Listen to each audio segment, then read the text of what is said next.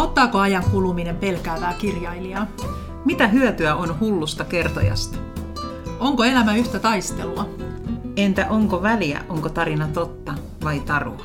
Muun muassa näihin kysymyksiin pyrimme vastaamaan tässä itsensä ja muiden paljastamista kirjoituksissa käsittelevän podcastimme toisessa osassa.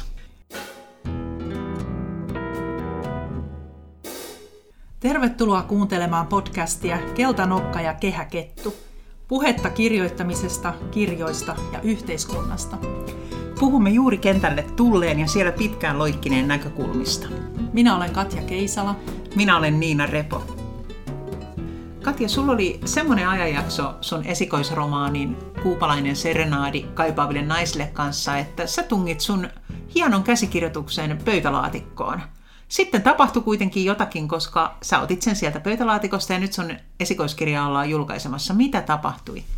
Niin mä en olisi ottanut sitä sieltä pöytälaatikosta, jos et saisi ollut niin sinnikäs ja vaatinut mua. Mä ihan ajattelin, että mä nyt otan sen, jotta mä voin sulle sanoa, että otettu on ja ei, ei siitä mitään tule. Mutta sitten kun mä otin sen ja mä katoin sitä ja oli kulunut vuosikausia sen kirjoittamisesta, niin se, se näytti erilaiselta kuin aikaisemmin se alkoi näyttää enemmän tarinalta. Että sitä tarinasta oli tullut tarina, vain tarina. Ja sitä oli aika helppo alkaa sitten muokata, sille pystyy tekemään mitä vaan. Kyllähän nyt kirjoitetulle tekstille, niin sitähän pystyy toimittamaan ihan mihin suuntaan haluaa. Totta, eli siitä, jonka osia sä ehkä olit vereslihalla valuttanut paperille joskus jossain mahdollisessa oikeassakin tunnetilassa, oli tullut tarinat muiden joukossa. Hmm. Ja oliko se muutoin muuttunut? Oliko siellä niitä asioita, joita sä olit pelännyt siellä olevan silloin, kun sä olit ajatellut, että sä paketoit sen tonne pöytälaatikkoon? No mulle ehkä kävi niin, että, että mä alun perin ajattelin, että ne hahmot perustuu jotenkin oikeasti olemassa oleviin ihmisiin, tai mä olin sekoitellut niitä ja tehnyt niin oikeasti olemassa olevien ihmisten perusteella hahmoja. Niin en mä sitten muistanut enää, että olinko mä tehnyt vai enkö mä ollut tehnyt ja, ja mihin mikäkin perustuu ja mikä on totta ja mikä on tarua. Ja sitten kun ei enää muistakaan niitä tapahtumia, niitä ihmisiä, niin eihän sillä ole sitten enää väliä, eikä siellä ollut mitään, mitään karikatyyrejä, eikä siellä ollut mitään kärjekkäitä näkemyksiä. Ja, ja sitten mä aloin muokkaan sitä ihan ilahtuneena, kun löysin tämmöisen tekstin, jonka olin vielä itse kirjoittanut ja, ja sitten Tein muutamia asioita, esimerkiksi muutin kertoja subjektiivisemmaksi. Eli se muuttui se teksti semmoiseksi, että se, ne tapahtumat esitellään yhä enemmän sen kertojan näkökulmasta. Ja, ja myöskin niin kun esitellään aika paljon sen kertojan pään sisäistä elämää ja kaikenlaisia kuvitelmia. Ja, ja sitten kuinka hän niiden kuvitelmien läpi katsoo sitä elämäänsä ja niitä tapahtumia, niitä muita ihmisiä. Eikä ne muut ihmiset ollenkaan niin kuin hän on kuvitellut. että siinä tulee hyvin selkeästi esille se, että kysymys on päähenkilön kuvitelmista. Eikö olekin, kun itsensä paljastaminen on pohdituttanut meitä, niin hauskaa, että kyllähän sitä saattaa tekstissä jotain paljastaakin, mutta kirjoittaja voi olla niin hullu, että ihmiset ajattelee, että eihän se nyt ihan noin hullu oikeassa elämässä ole. Mä oon niin tykännyt hirveästi kirjoittaa sellaisia vaurioituneita kertojahahmoja, jotka ovat myös mahdollisesti kuuluisia valheellisia kertojia, eli niihin ei voi kertojinakaan luottaa. Ja se on ollut tosi riemastuttavaa, koska usein sitten ne tapahtumat, mitä siinä kirjassa tapahtuu, niin eihän kukaan voi niitä luulla tosiksi, tai niitä muitakaan ihmisiä tosiksi, kun se kertoja on jollain tavalla niin omituinen kaveri, että kun se kertoo, tarinakin on värittynyt selvästi. Tykkään tuosta asetelmasta. Mä oon, mä oon nyt myöhemmin alkanut kovin paljon ihastella erilaisia epäluotettavia kertoja ja mä oon lukenutkin enemmän romaaneja, missä niitä vahingoittuneita sieluja on, on sitten kertomassa sitä tarinaa, mutta mä en tuossa vaiheessa osannut tietoisesti viedä sitä kovin pitkälle, että et tässä se kertoja oli kuitenkin aika vilpitön, mutta ikään kuin oman mielensä sisällä.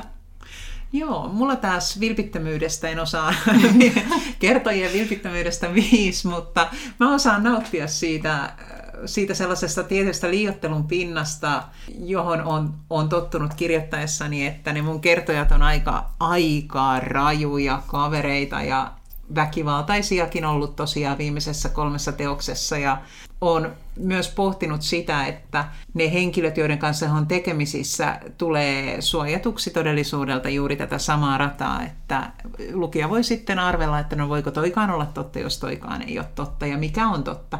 Onko se muuten niin väliä, että mitä väliä silloin, onko se tarina totta vai tarua?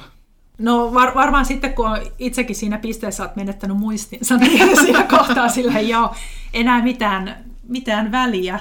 Eikä sillä muuta väliä ole, muuta kuin siinä mielessä, että, että joku kuvittelee, että hänet on kirjoitettu siihen ikävällä tavalla. Ja sitten jostain mulle, mulle niin kuin täysin mysteeriksi äänestä syystä hän sitten no, nousee rivistä ylös ja, ja sanoo, että minä olen tuo ihminen, jonka olet kirjoittanut ikävällä tavalla. Niin, eli että itse, itse ei menisi ilmoittautua. Niin. Täällä on tämä törkimys. Siinä vaiheessa mm. kannattaa pitää suunsa kiinni ja niin. olla vaan, että no niin. en kyllä tiedä, kenestä puhutaan. Olet kirjoittanut minun epämiellyttävät piirteeni kirjaasi täysin totuuden mukaisesti. Olen tässä mu- muutamankin kerran viitannut, että mun kirjoissa on sellaisia elementtejä, joita on todeksi vaikea uskoa, mutta kun me kyliltä kyselimme kirjailijoiden kokemuksia siitä, mitä on sanottu julkaistun kirjan jälkeen, niin kyllä siellä yksi naureskeli, että luuleekohan ihmiset nyt, että hän alkaa murhata ihmisiä lenkkipolulla. kun hänen kirjassaan niitä oli, oli murhattu. Ja toinen oli kertonut tällaisen tapauksen, että toiset oli tulleet kysymään, että oletko se semmoinen henkien kanssa kuiskuttelija, kun hän oli tehnyt tällaisen romaanin, missä oli henkien kanssa kuiskutteleva henkilö.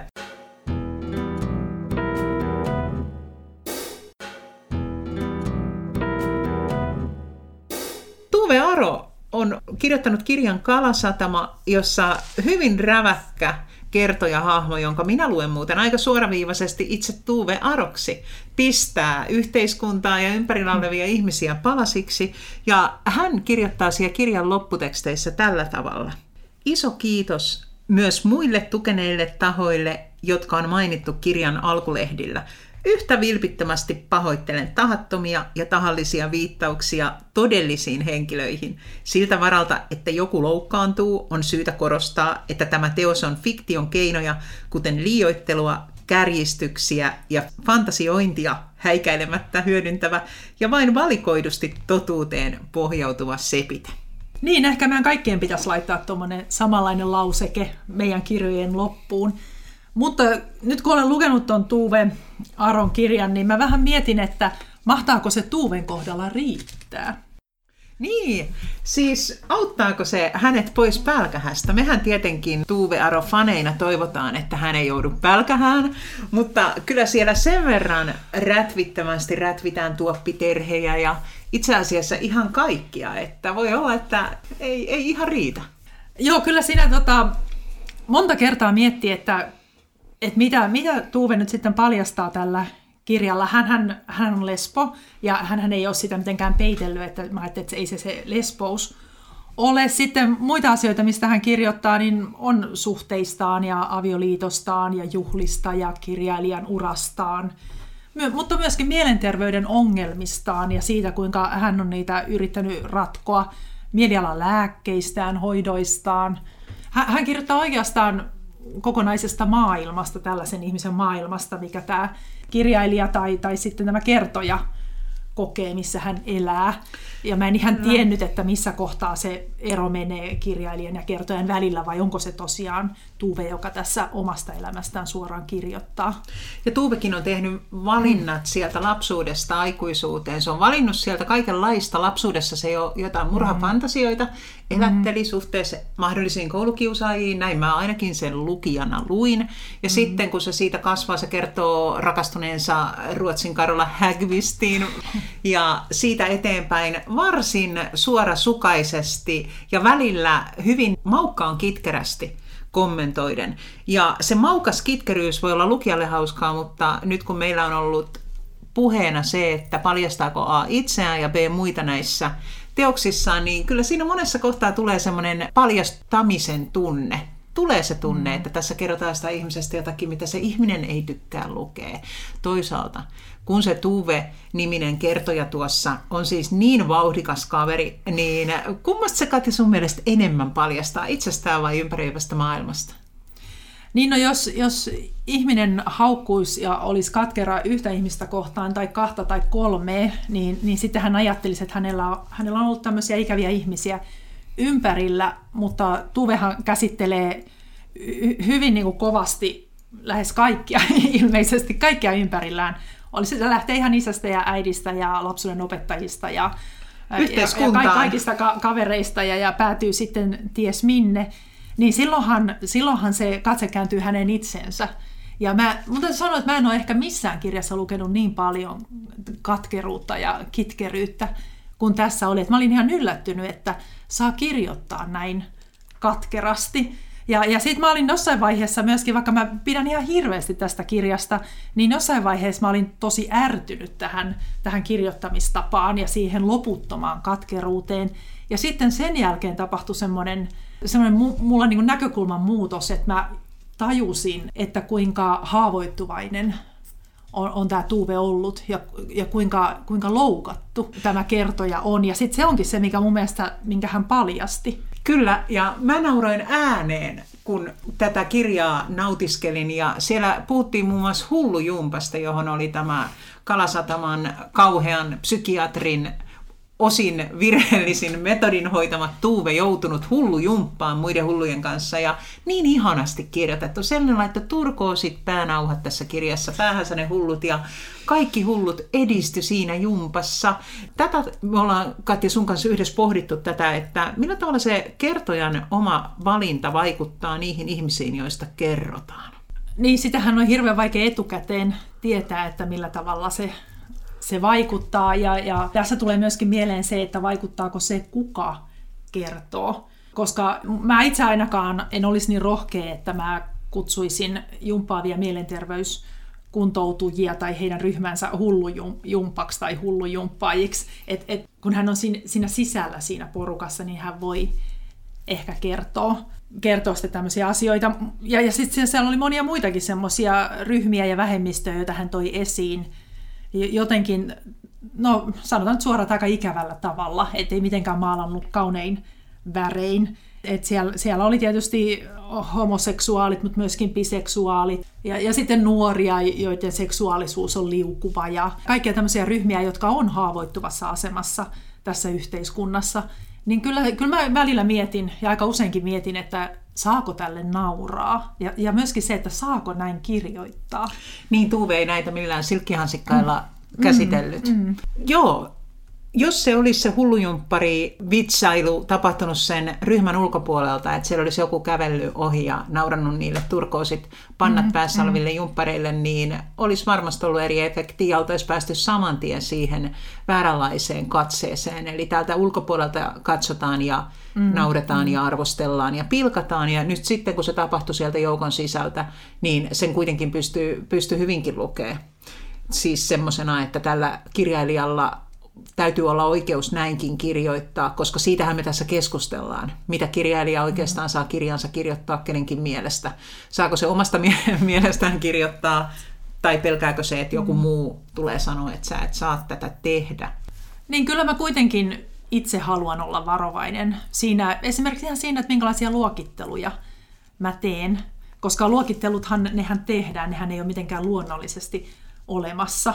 Ja, ja sitten se, se, jo se, että luokitellaan ihmiset tietynlaisiksi, niin se jo mahdollistaa sen syrjinnän. Niin kyllä tämä mulle itselleni on hankala kohta. Joo, on se hankala kohta nykyaikana ja mulla on ihan pienen pieni esimerkki tähän työn alla olevassa teoksessa. Puhutaan jonkin verran laihuudesta tai lihavuudesta ja se saattaa olla myös tämmöinen asia, mihin tällä hetkellä tässä mm. yhteiskunnallisessa tilanteessa, kun puuttuu, niin ollaan jo vaarallisilla vesillä, että miten ihmisen ruumista kommentoidaan ja mitä siitä sanotaan ja voiko olla tämmöisiä stereotyyppisiä käsityksiä laihuudesta ja lihavuudesta ja muuta. Mm. Ja nämä on kyllä nykyajan, nykyaikana kirjailijan hyvä miettiä, ainakin miettiä, koska sitten kun se kirja on olemassa, niin tietää miettineensä.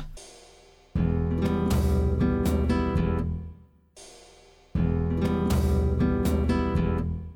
Ajattelen, että henkilöhahmoja rakennetaan vähän niin kuin, että ne laitettaisiin blenderiin ja sitten sitä blenderiä pyöräytettäisiin ja siitä mössöstä rakennettaisiin, joka on joskus ollut eri henkilöiden ominaisuuksia, niin uusi henkilö.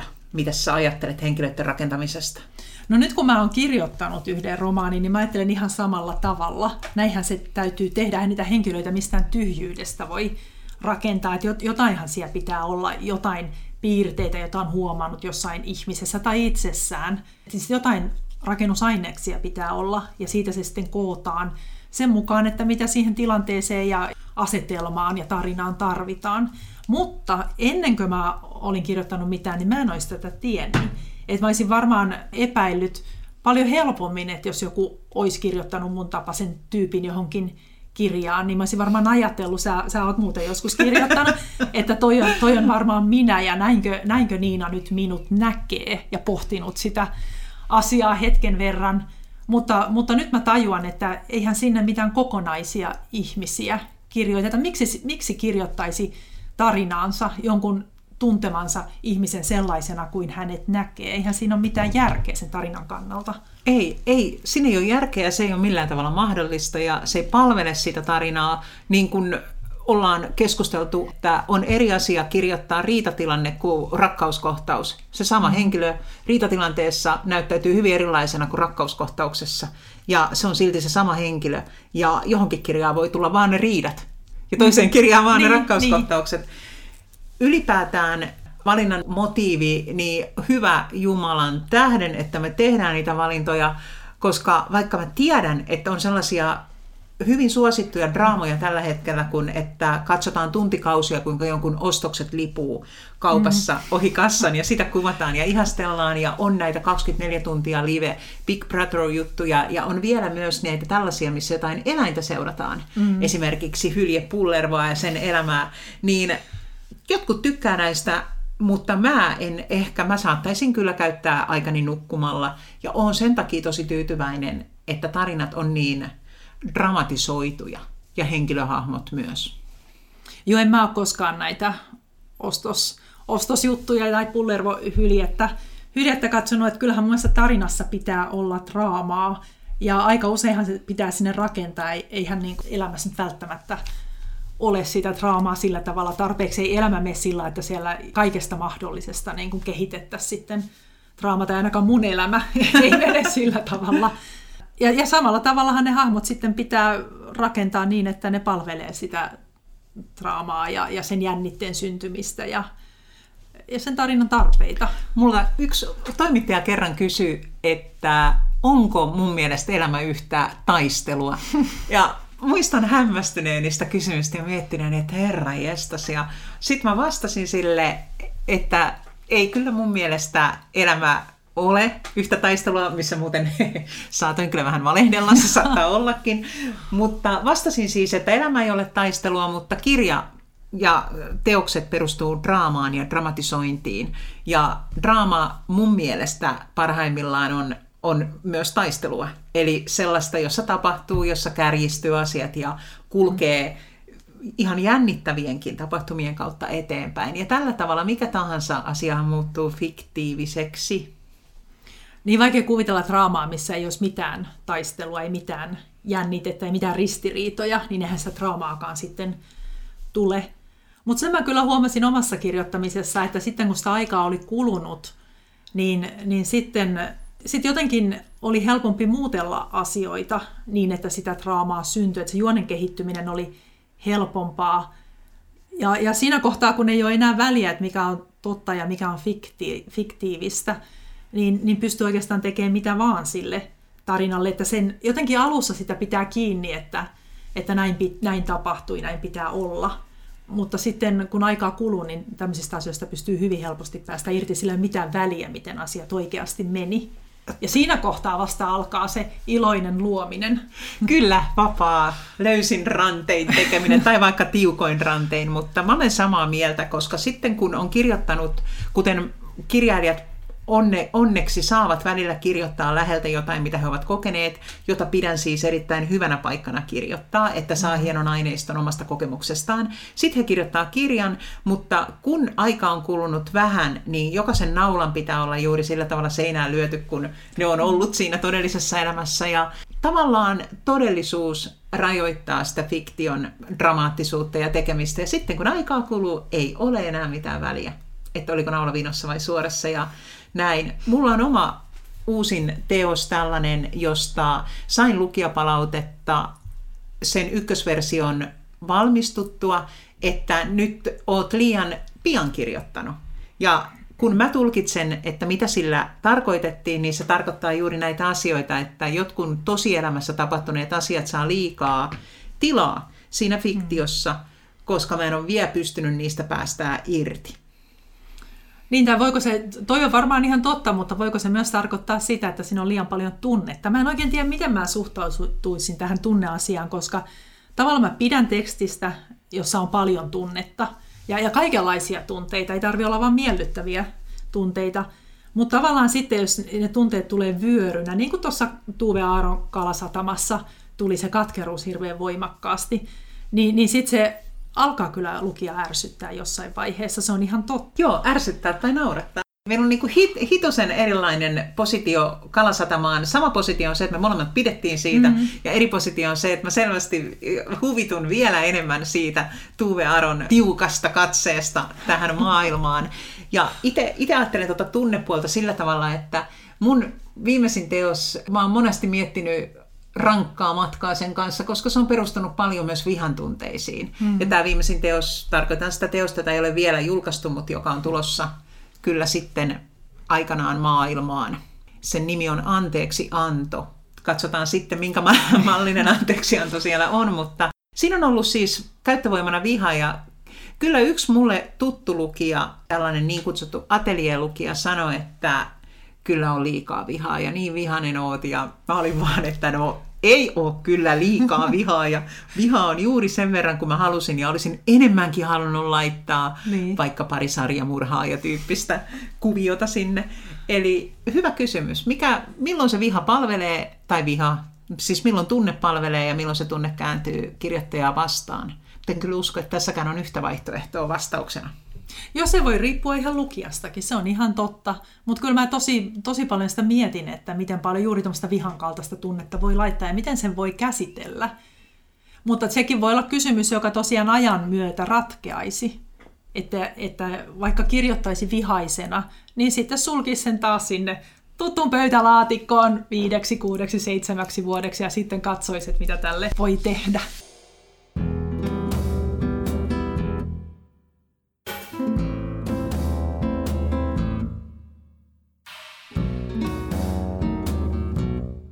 Mulla on lukupöydällä parhaillaan, mä siis parhaillaan luen tällaista kirjaa kuin Joonatan Tola on kirjoittanut autofiktiivisen teoksen omasta lapsuudestaan, joka on hirveän rankoista aineksista. Punainen planeetta on kirjan nimi ja siinä käsitellään mielenterveysongelmista vakavasti kärsineen isän perhettä ja myös sitten tietenkin perheessä on ollut myös äiti, joka on sitten jossain varsin vaiheessa, varhaisessa vaiheessa kuollut ja perheessä on neljä nälkää näkevää lasta ja tässä kirjassa sen verran viittaan siihen tyyliin, että siinä ei olekaan menty vihan kautta tai katkeruuden ei, ja vaikka viha ja katkeruuteenkin liittyisi huumoria niin kuin Kalasatamassa ja myös siinä mun kirjassa liittyy paljonkin varmaan huumoria, niin tämä on ollut siis selkeästi karnevalistisempi toteutus, jos mä nyt oikein ymmärrän tähän asti lukemaani ja myös kirjasta lukemaani. Eli karnevaalin keinot on sitten muuttaneet varsin rankan tällaisen lapsuuskokemuksen hyvinkin luettavaksi.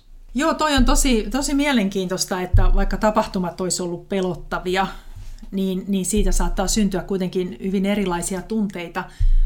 Mutta sitä jo aluksi, kun luin tästä kirjasta, niin mietin, että kuinka kauan sen kirjoittaminen on kestänyt. Että aikahan mahdollistaa myöskin sen ja sen asian käsitteleminen, että joku mikä on pelottavaa ja vihattavaa ja katkeruutta herättävää, niin kun sitä käsittelee ajan kanssa, niin sitähän voi tulla myöskin jotain kaunistakin. Että kyllähän ne tunteet muuttuu. Ja tuosta Ylen artikkelista ihan luin, että tätä kirjaa on kirjoitettu todella kauan aikaa, että on aikaisempikin, aikaisempikin versio tästä romaanista olemassa, tai sitten samoista aineksista tehty toinen, toinen kirja. Tätä kirjaa olisi kirjoitettu neljä vuotta. Ja, ja varmasti kun hän kertoo kuitenkin omasta isästään, niin hän, tämä on teema, mitä hän on käsitellyt koko elämänsä ja on ollut kova tarve jollain tavalla ratkaista se oma näkökulma siihen omaan isään. Kyllä, ja tämä Joonatan Tola kirjoittaa tuossa punaista planeettaa seuranneen semmoinen lukukierros, että hän antoi halukkaiden sukulaista lukea kirjan, mutta ei enempää. Ja siitä mä en ole aivan varma, että olisiko hän antanut sukulaisten kommenttien vaikuttaa kirjoittamaansa vai oliko hänellä vain ideana, että hän antaa niin kuin tiedoksi. Eli hän, hän antaa lukea ja sitten hän mm. julkaisee kirjan ja kiinnostuksella seuraan nimenomaan näinkin rankkojen autofiktioiden matkaa maailmassa ja tämä kirja on nimenomaan nimetty autofiktioksi. Sitten mm. meitähän kiinnostaa tässä kirjailijoina ja kirjoittajina myös se asetelma, missä ne ei ole niin selvästi autofiktiota, vaan nimenomaan enemmänkin fiktiota, ne tarinat ja romaanit. Ja mä oon monesti viljellyt tällaista suorastaan aforis, aforistista nerokkuutta kuin että täällä anna faktan pilata hyvää fiktiota. Ja mulla on muutama semmoinen esimerkkikin, mitä olen kertonut. Eli oli kerran tällainen kirjoittajapiiri, jossa yksi kirjoittaja kirjoitti puuseesta, jossa oli ärhäköiden ampiaisten pesä ja sitten sinne meni henkilö sinne puuseehen ja sitten se tuli sieltä ulos ja tarina olisi hyötynyt siitä, että jotain olisi tapahtunut ampiaisten ja vessassa kävijän välillä, eli ampiainen olisi pistänyt sitä henkilöä, mutta ei pistänyt. Ja sitten kun mä kysyin, että no miksi sä et käyttänyt tätä, ja tästähän olisi voinut lähteä vaikka minkälainen draama liikkeelle, niin hän sanoi, että ei, koska se ei mennyt näin. Toi oli kyllä sääli. Toi on tosi suuri harmi. Mullakin tulee heti mieleen, että Ampian olisi pistänyt ja olisi istunut ja pudonnut, pudonnut. Mutta ei, ei voi, ei voi mitään.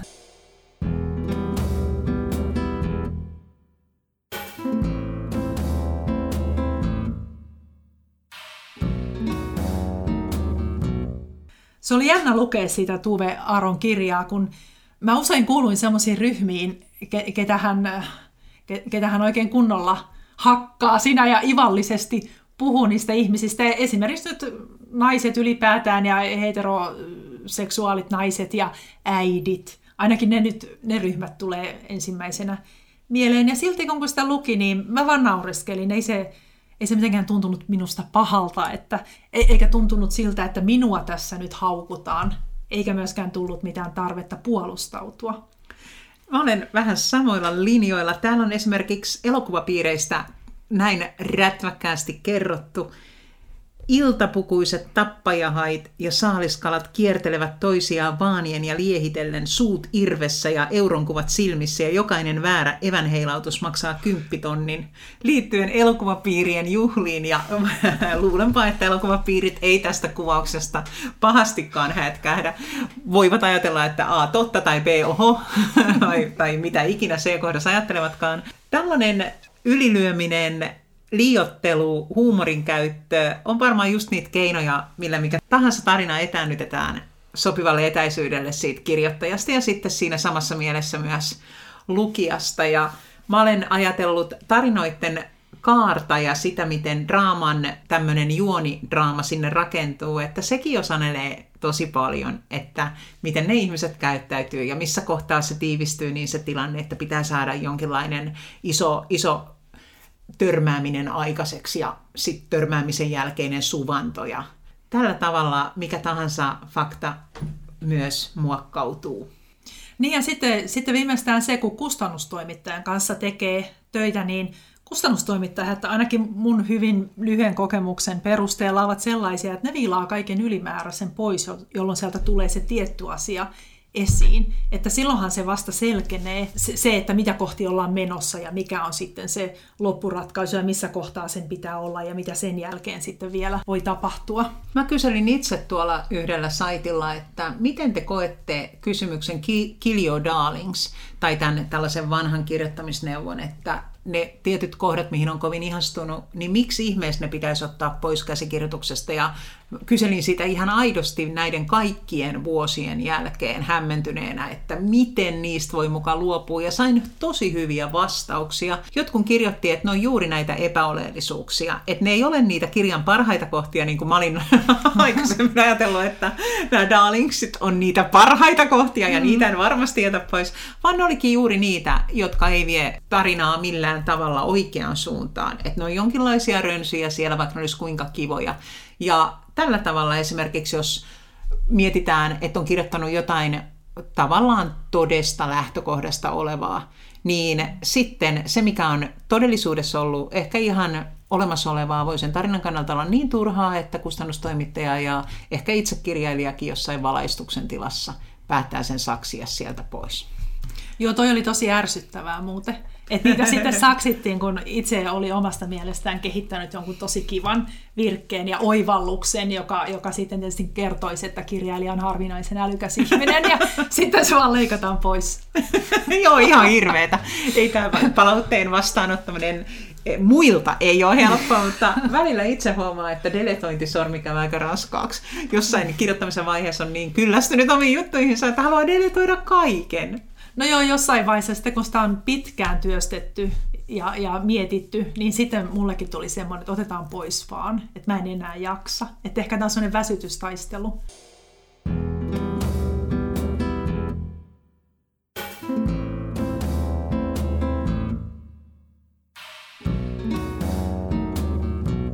Ollaanko me nyt tultu hmm. tulokseen, johonkin lopputulokseen, vai voiko siihen tullakaan? Ollaan pohdittu itsen paljastamista ja muiden paljastamista omissa teoksissa ja muidenkin teoksissa.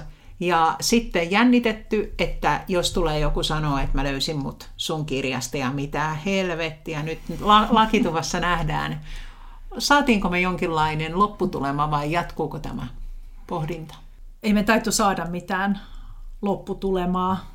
Et ehkä, ehkä mä vielä paremmin kuin aikaisemmin ymmärsin, että, että kaikki oikeastaan kuvaa sitä kirjailija itseään ja sitä, kuinka hän maailman näkee. Eh, ehkä tämä nyt menee kuitenkin liian pitkälle, koska kyllähän kirjailijan pitää kuitenkin pystyä kuvaamaan yhteiskuntaakin ja ympäröivää todellisuutta. Että se on aika mielenkiintoinen, mielenkiintoinen toi dilemma, mitä, mitä toi perintötekijät toi esille ja se keskustelu, mitä sen ympärillä puhuttiin. Käytettiin tämmöisiä käsitteitä kuin romaani totuudenkerronnan välineenä. Että kyllähän se jollain tavalla kertoo totuudesta silloinkin, kun se ei kerro totuu, totuudesta.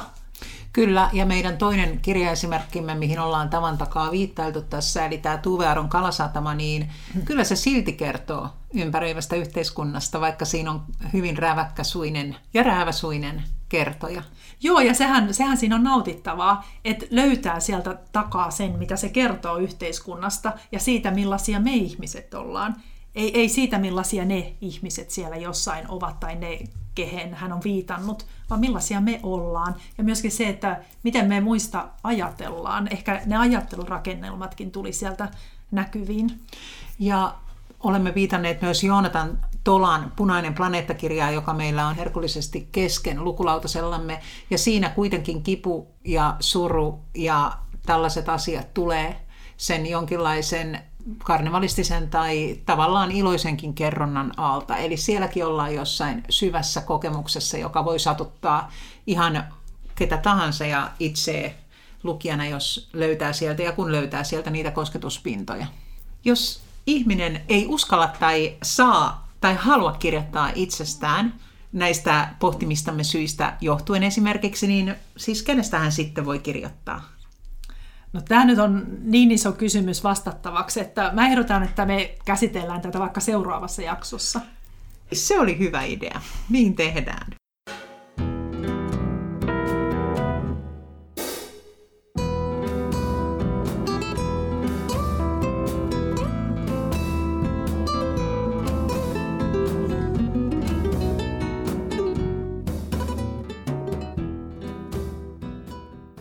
Tämä on TS-kirjan tuotantoa.